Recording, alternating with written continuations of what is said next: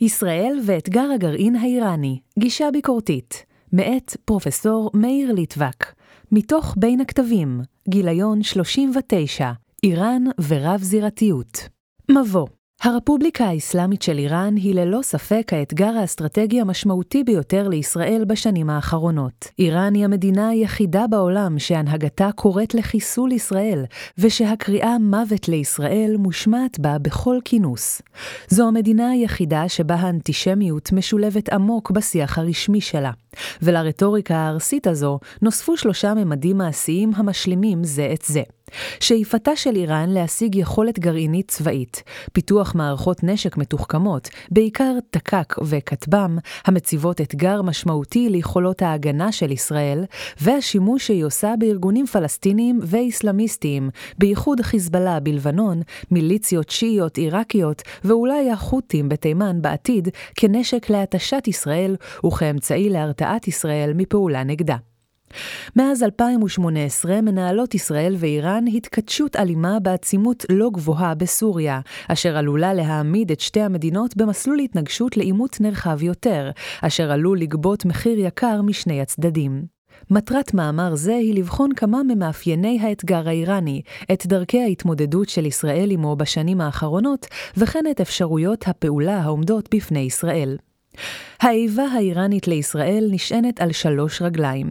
התנגדות אידיאולוגית לציונות, האמונה כי האינטרסים של ארצות הברית וישראל חופפים, וכי לישראל השפעה גדולה מאוד על תהליכי קבלת ההחלטות נגד איראן בארצות הברית, והרווח הגיאופוליטי לאיראן במישור האזורי. בקרב חוקרים וגורמים שונים בעיצוב מדיניות, מתנהל ויכוח על משקלו של כל אחד מהגורמים הללו בעיצוב המדיניות האיראנית. החוקרים המדגישים את המרכיב האינסטרומנטלי במדיניות האיראנית מסבירים כי האיבה המוצהרת לישראל נועדה לגשר על הפער הדתי בין הרוב הערבי הסוני לבין המחנה השיעי בהנהגת איראן. פער שהחריף מאז מהפכת 1979 ובעקבות עליית הזרם הסלאפי-ג'יהאדי הסוני מראשית שנות ה-80 של המאה הקודמת, וכן לרכך את החשדנות הבסיסית בין ערבים לאיראנים, כחלק משאיפותיה של איראן לבסס את מעמדה כמעצמה אזורית. לדבריהם, מדובר ברטוריקה בלבד, שנועדה לשמר את דימויו המהפכני של המשטר.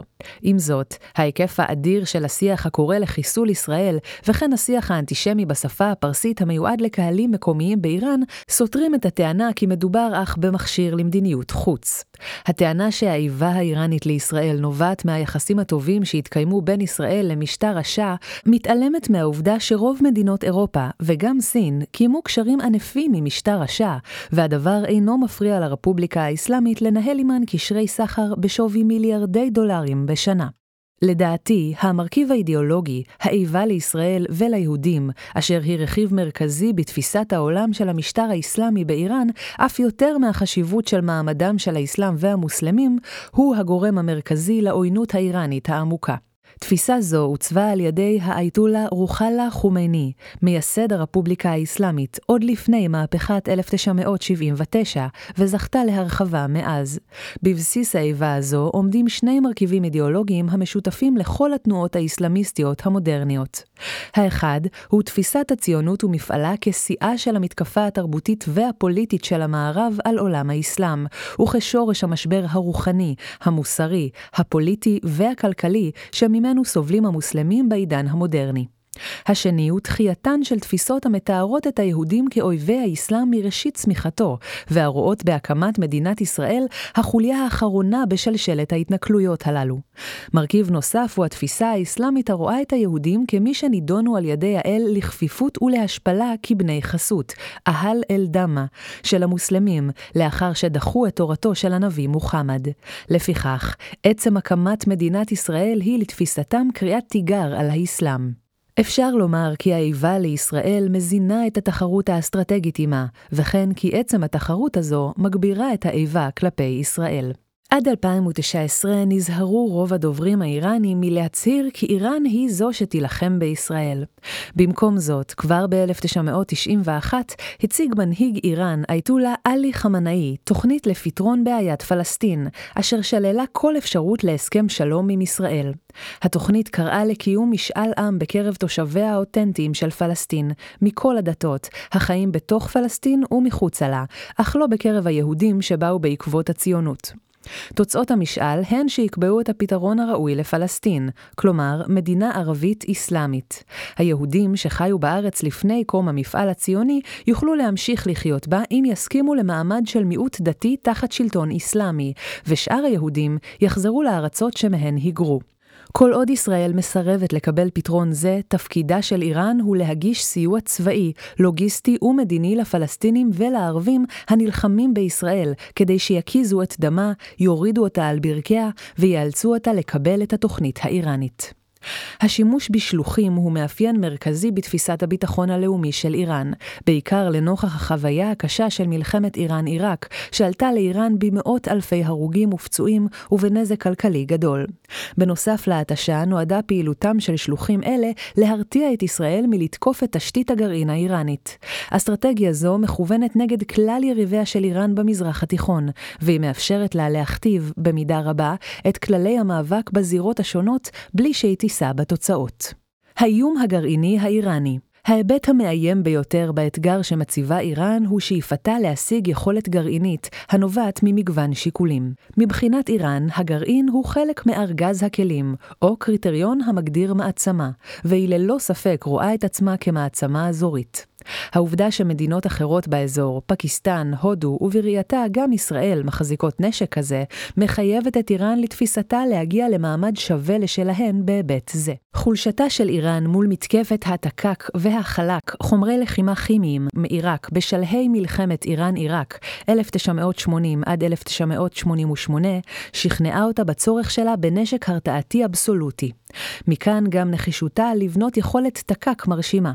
לכך נוספו גם הפרנויה של המשטר האיראני, והאמונה כי נשק כזה יעניק לאיראן ולמשטר בה חסינות מפני איומי המערב. הפער בין החסינות שממנה נהנית צפון קוריאה הגרעינית, לבין גורלו של סדאם חוסיין, שלא החזיק נשק כזה, הוא ההוכחה לאיראנים למידת חיוניותו של נשק גרעיני. חשיפת האתר הגרעיני האיראני בנתנז ליד איספהאן ב-2002 הוכיחה כי איראן הפרה את התחייבויותיה במסגרת החתימה על האמנה למניעת הפצת נשק גרעיני, NPT, ופעלה להשיג יכולת גרעינית צבאית.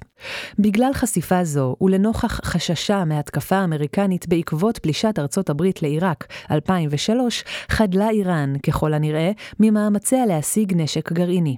חמנאי אף הוציא פסק הלכה שתוכנו המלא לא פורסם, האוסר על פיתוח וייצור נשק גרעיני.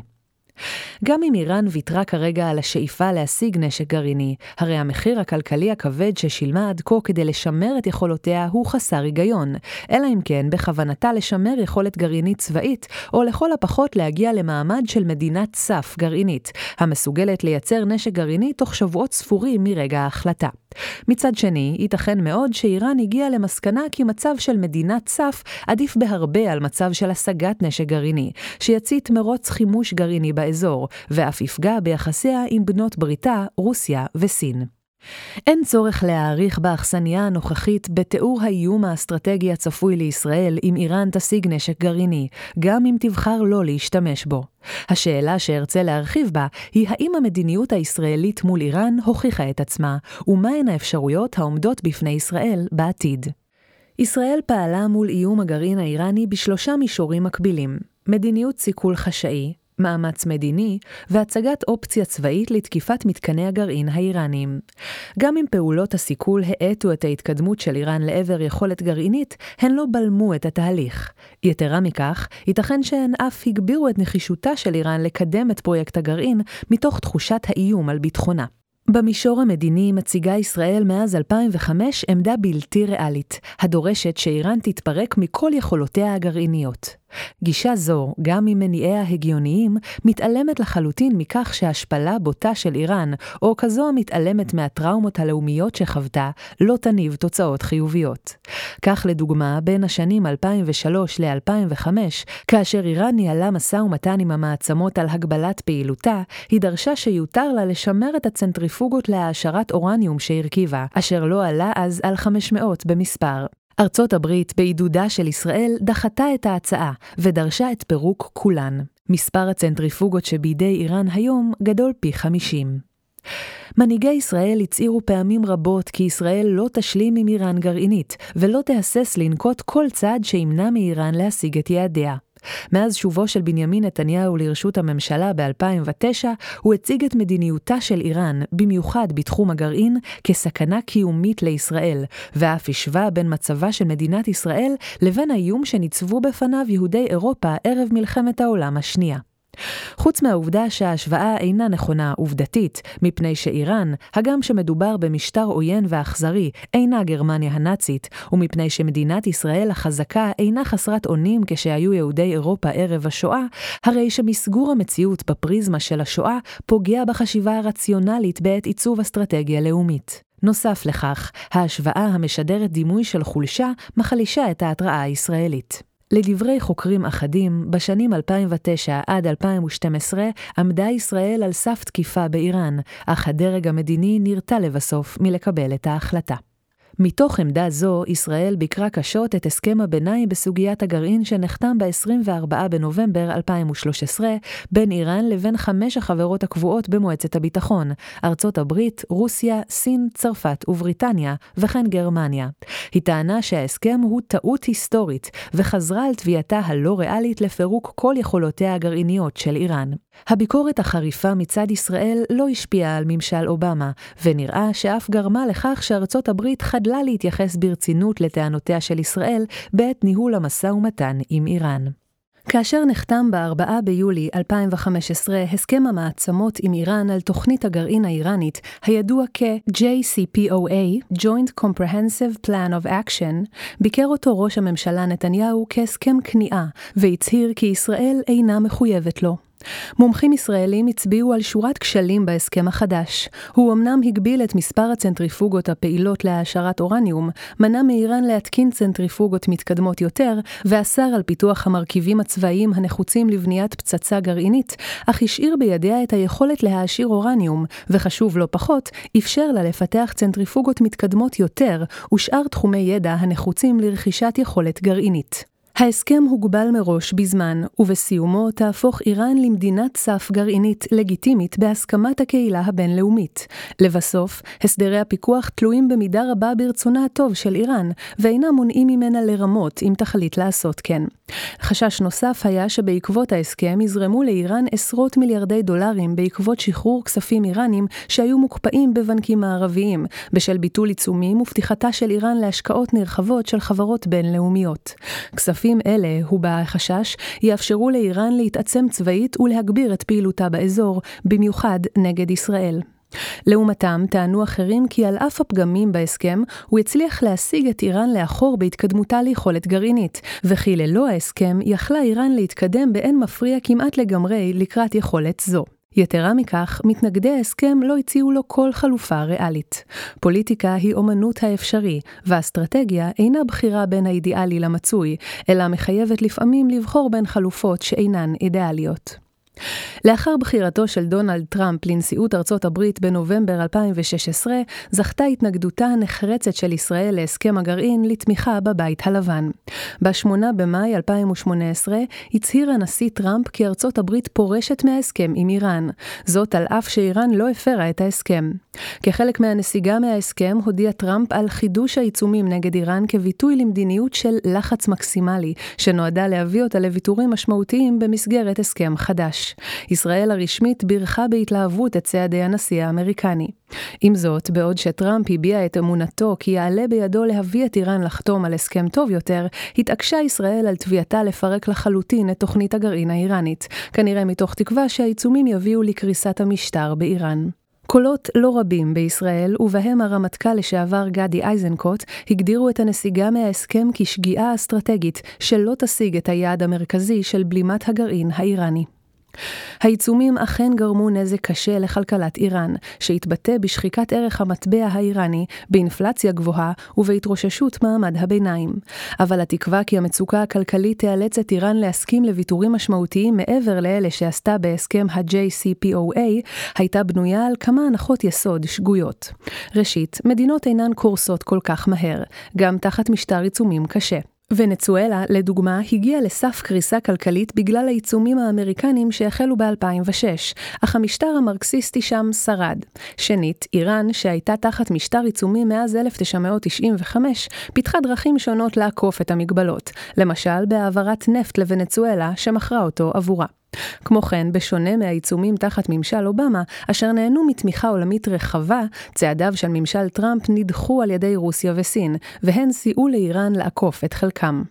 חשוב מכל, איראן השתמשה בעיצומים כעילה להסיר מעליה את המגבלות שהסכם הגרעין הטיל עליה, והתקדמה מאוד בתחום העשרת האורניום למעמד מדינת הסף המיוחל. ב-4 בינואר 2021, ערב כניסתו של ג'ו ביידן לתפקידו כנשיא ארצות הברית, הפרה איראן בפעם הראשונה בצורה בוטה את הסכם הגרעין, והודיעה כי החלה בהעשרת אורניום לדרגת 20%. הצעד המתריס נועד ליצור לחץ על הנשיא החדש ולהעמיד את איראן בעמדת מיקוח משופרת לקראת חידוש המשא ומתן על הסכם הגרעין. ב-13 באפריל 2021 הלכה איראן צעד נוסף והודיעה כי תעשיר אורניום לרמה של 60 אחוזים, רמת ההעשרה הגבוהה שביצעה אי פעם, וכי תתקין אלף צנטריפוגות נוספות להעשרת אורניום. במאי 2022 קבע דוח סבא, הסוכנות הבינלאומית לאנרגיה אטומית, כי איראן אגרה כמות גדולה של אורניום מועשר פי 18 מהמותר לה בהסכם הגרעין, כמות שתספיק לה לבניית פצצה גרעינית אחת. על אף שממשל הנשיא ביידן הציע לאיראן ויתורים שונים, הרי שבעת כתיבת שורות אלה, ינואר 2023, ההסכם טרם נחתם, אם בשל נוקשות איראנית ואם בשל היסוס אמריקני לנוכח שיתוף הפעולה בין איראן לבין רוסיה במלחמה באוקראינה, ובשל גל המחאה הגואה באיראן. ישראל התמידה בביקורתה על ההסכם המתגבש, וטענה שהוא אף גרוע מקודמו, אך ספק רב אם טיעוניה השפיעו על עמדת ארצות הברית. לצד הפעילות המדינית בתקופת המשא ומתן המחודש, איימו אישים ישראלים, כמו שר הביטחון דאז בני גנץ, כי ישראל תכין חלופה צבאית לתקיפת איראן כאמצעי אחרון לבלום את התקדמותה לפצצה גרעינית. ההצהרות הללו חזרו על דיון קודם בנושא שהתקיים בשנים 2009 עד 2013. שורה של מומחים העלו כבר אז ספקות כבדים בדבר התועלת שבתקיפה כזו, שאף גברו עם חלוף השנים והובילו למסקנה שנזקה גדול מהתועלת שהיא עשויה להביא. רעיון התקיפה באיראן צריך להתבסס על שתי הנחות יסוד. האחת היא שיש לישראל כל המידע המודיעיני על כל מתקני הגרעין האיראניים, והשנייה היא שישראל מסוגלת לפגוע במתקנים אלה באופן כזה שיוציא אותם מכלל פעולה לשנים רבות. מאז 2003 בנו האיראנים מתקני גרעין באזורים שונים בעומק עשרות מטרים מתחת לקרקע, באופן המקשה מאוד על פגיעה אפקטיבית בהם. בעבר צפתה הערכה האופטימית ביותר כי תקיפה כזו תשיג עיכוב של תוכנית הגרעין האיראנית בשנתיים לכל היותר. ובשנת 2023, לנוכח ההתקדמות האיראנית בידע ובטכנולוגיה, נראה כי העיכוב יהיה אף לזמן קצר יותר. מכאן שתקיפה ישראלית לא תביא להישג אסטרטגי משמעותי, אבל בסבירות גבוהה ביותר תמריץ את איראן להחליט לייצר פצצה במהירות האפשרית, גם בשל ההשפלה וגם בשל תחושת הפגיעות. יתרה מזו, איראן תוכל להציג את עצמה כמי שהותקפה למרות שלא ייצרה פצצה, במעשה תוקפנות חסר הצדקה, ואז גם תהיה לה לגיטימציה בינלאומית להתקדם לייצור פצצה כדי למנוע הישנות של מעשי תוקפנות כאלה. דוברים איראנים רשמיים אף איימו במפורש כי התקפה ישראלית תביא את איראן להחלטה זו. כלומר, אם עכשיו קיים סיכוי סביר שאיראן תסתפק במעמד של מדינת סף, הרי שדווקא התקפה ישראלית עלולה להעמיד את ישראל במצב שממנו היא חוששת יותר מכל. כלל ידוע הוא שהפותח במלחמה אינו יודע איך היא תתפתח או תסתיים, והדבר נכון גם במקרה הישראלי-איראני. קיים סיכוי סביר כי התקפה ישראלית תביא למתקפת נגד איראנית, אם באמצעות תק"ק, אם בהפעלה משולבת של מערך הרקטות הגדול של חיזבאללה, ואולי אף של המיליציות השיעיות בעיראק ובתימן הפועלות תחת חסותה. תגובה כזו עלולה לגרור את ישראל למלחמת התשה ארוכה ויקרה. בעבר נזקקה ישראל לאישור אמריקני לפני שיצאה למלחמות גדולות. הסיכוי לאישור כזה בימים אלה קלוש ביותר, ויציאה למלחמה ללא הסכמה אמריקנית עלולה לעלות לישראל במחיר כבד ביותר. כמו כן, בעבר נזקקה ישראל תמיד לארצות הברית כדי לסיים מלחמות, וללא אישור וגיבוי אמריקני, יקשה עד מאוד להגיע לסיום המלחמה בתנאים הנוחים לישראל. יש להודות, כפי שקבע ראש אמ"ן לשעבר, האלוף במילואים תמיר היימן, כי האסטרטגיה הישראלית מול התגרענות איראן קרסה, וכי שני העוגנים המרכזיים של האסטרטגיה הזו, קריאה להטלת סנקציות כלכליות כבדות על טהרן, וגיבוש הרתעה צבאית מצידה של ארצות הברית, לא הוכיחו את עצמם. לעומת זאת, אפשר לטעון כי אם העדיפות העליונה של ישראל היא למנוע את התגרענותה של איראן, הרי שהסכם עם איראן על אף כל חסרונותיו הוא בבחינת הרע במיעוטו. חזית נוספת שבה ניצבת ישראל מול איראן היא סוריה. שם מנהלת ישראל מאמץ לבלימת פעילותה של איראן לביסוס תשתית צבאית משמעותית בסוריה, במטרה ליצור חזית שנייה מול ישראל ברמת הגולן, נוסף ללבנון. פעילותה של איראן נועדה גם להדק את אחיזתה בסוריה כבת חסות אסטרטגית, וגם להעביר לחיזבאללה שבלבנון אמל"ח שובר שוויון. לאחר שפניותיה של ישראל לארצות הברית ולרוסיה למנוע את התבססות איראן בסוריה לא נענו, החלה ישראל בשלהי 2017 לתקוף מהאוויר מתקנים איראניים בסוריה, במסגרת התפיסה שנקראה המערכה בין המלחמות, מב"ם. במשך חמש שנות הפעלתו השיגה מב"ם הצלחות טקטיות ואופרטיביות. איראן לא הצליחה לממש את חזון ההתבססות שלה, וישראל אף הצליחה לפגוע בהעברות הנשק מאיראן לחיזבאללה. איראן הכילה לרוב את התקיפות של ישראל, אם מתוך כך שהכירה בחולשתה בהקשר הסורי הספציפי, שכן מספר ניסיונות תגובה איראנים לא צלחו, ואם מתוך תחושה שלמרות ההישגים הטקטיים של ישראל, עולה בידה בכל זאת להעביר כמויות משמעותיות של אמל"ח לחיזבאללה. סיכום כפי שנראים הדברים, עימות בקנה מידה גדול בין ישראל לאיראן הופך לבלתי נמנע בשל ההצטברות של כמה תהליכים. ההתכתשות בסוריה, ההתקדמות האיראנית המהירה בתחום הגרעיני, ומאמצי הסיכול של ישראל בזירה המדינית ובאמצעים חשאיים, וכן היריבות האסטרטגית האזורית. לכך יש להוסיף התבטאויות חסרות אחריות של פוליטיקאים ישראלים על הצורך לתקוף צבאית את איראן גופה, או כי ישראל היא המדינה היחידה בעולם שהורגת איראנים, המתעלמות מהאפשרות שהשפלה פומבית של איראן עלולה לדחוף אותה להגיב ביתר שאת נגד ישראל. הגישה הביקורתית המוצעת מהניתוח שהוצג פה אינה מתעלמת מהסכנות שבאיום האיראני, ואינה קוראת לישיבה בחיבוק ידיים או לייאוש, אלא מדגישה את הצורך בגישה ריאליסטית, המכירה באיום האיראני, אך אינה מציגה קו אידיאולוגי נוקשה, המתעלם מההקשר ומאילוצים במערכת הבינלאומית, והפועל מתוך שאיפות בלתי ריאליות לקריסה איראנית מיידית. יש לשאוף ליעדים ריאליים גם אם אינם אופטימליים, מפני שהחלופות עלולות להיות גרועות יותר. אין לראות בפעילות החיונית בתחום המב"ם פתרון קסם שאפשר לשמור על הישגיו לאורך זמן בלי להידרדר לעימות כולל עם איראן. והחשוב מכל, יש להימנע מהצהרות מתלהמות שהנזק שלהן כפול. הצהרות כאלה עלולות להביא לעימות בעצימות גבוהה עם איראן, שלא בטוח שתוצאותיו יהיו חיוביות למדינת ישראל. וחמור לא פחות, השמעת איומים בתגובה להתקדמות האיראנית אשר אין יכולת לממשם, תמתג את ישראל כנמר של נייר, ותפגע קשות בדימוי העוצמה ובכושר ההרתעה שלה. לבסוף, הבנה נכונה של התהליכים המתחוללים באיראן עשויה להביא למסקנה שהזמן פועל לרעת המשטר בה, ושהמשטר יהיה חייב לשנות את מדיניותו הנוכחית אם הוא רוצה לשרוד. שילוב של איפוק, אימוץ דיפלומטיה רציונלית, ריאליסטית ובלתי מתלהמת, ופעילות צבאית במישורים הכרחיים בלבד, ישרת טוב יותר את ביטחון ישראל.